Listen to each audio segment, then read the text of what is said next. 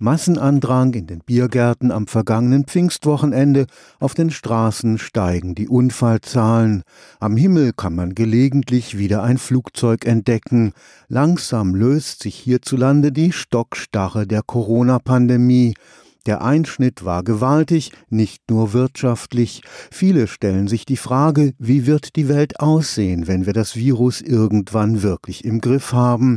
Gibt es eine Rückkehr zur Normalität vor der Krise oder hat sich unser Leben unwiderruflich verändert? Nicht wenige hoffen sogar, dass sich wirklich etwas ändern wird durch die Erfahrung der Zerbrechlichkeit unserer Zivilisation.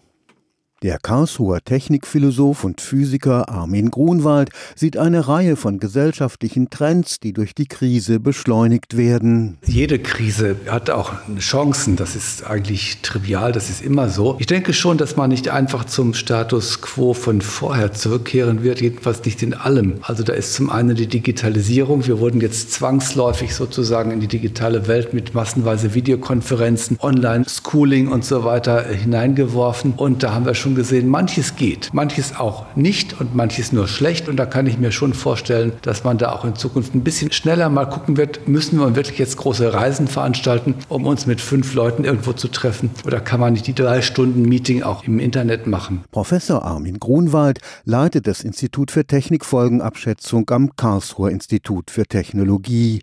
Er ist überzeugt, die Erfahrung der Krise wird zu mehr Vorsorge führen. Die Corona-Krise hat ja gezeigt, zeigt, wie verletzlich die moderne Gesellschaft ist. Da geht dann auf einmal gar nichts mehr. Und es hat sich eben auch gezeigt, wie schlecht wir vorbereitet sind. Ich will jetzt gar nicht so diese eher trivialen Dinge nennen, die schlimm genug sind, wie halt zu wenig Schutzkleidung und Masken und so weiter am Anfang der Krise, sondern auch wie schlecht wir in der Wirtschaft vorbereitet sind. Kaum ist die Krise zwei Wochen alt, da rufen die ersten schweren Konzerne schon nach Staatshilfe. Scheinbar ist im Wirtschaftssystem relativ wenig Puffer, um schlechte Zeiten überstehen zu können. So hat die allgemeine Verunsicherung durch die Krise auch etwas Positives. Gerade in Deutschland, nicht nur bei uns, aber gerade hier haben wir doch seit dem Wirtschaftswunder irgendwie uns so eine Haltung angewöhnt. Naja, gibt es mal Probleme hier und da, aber es geht uns gut und die schlimmen Sachen, die werden uns schon nicht treffen. Diese Art von Verunsicherung, die kann sehr heilsam sein, dass wir nämlich eben uns nicht mehr einfach in Sicherheit wiegen, was total leichtsinnig wäre, sondern dass wir doch auch stärker anfangen, auf mögliche unangenehme bis katastrophale Entwicklungen zu schauen, auf mögliche, eben in der Absicht, da etwas vorzubeugen, uns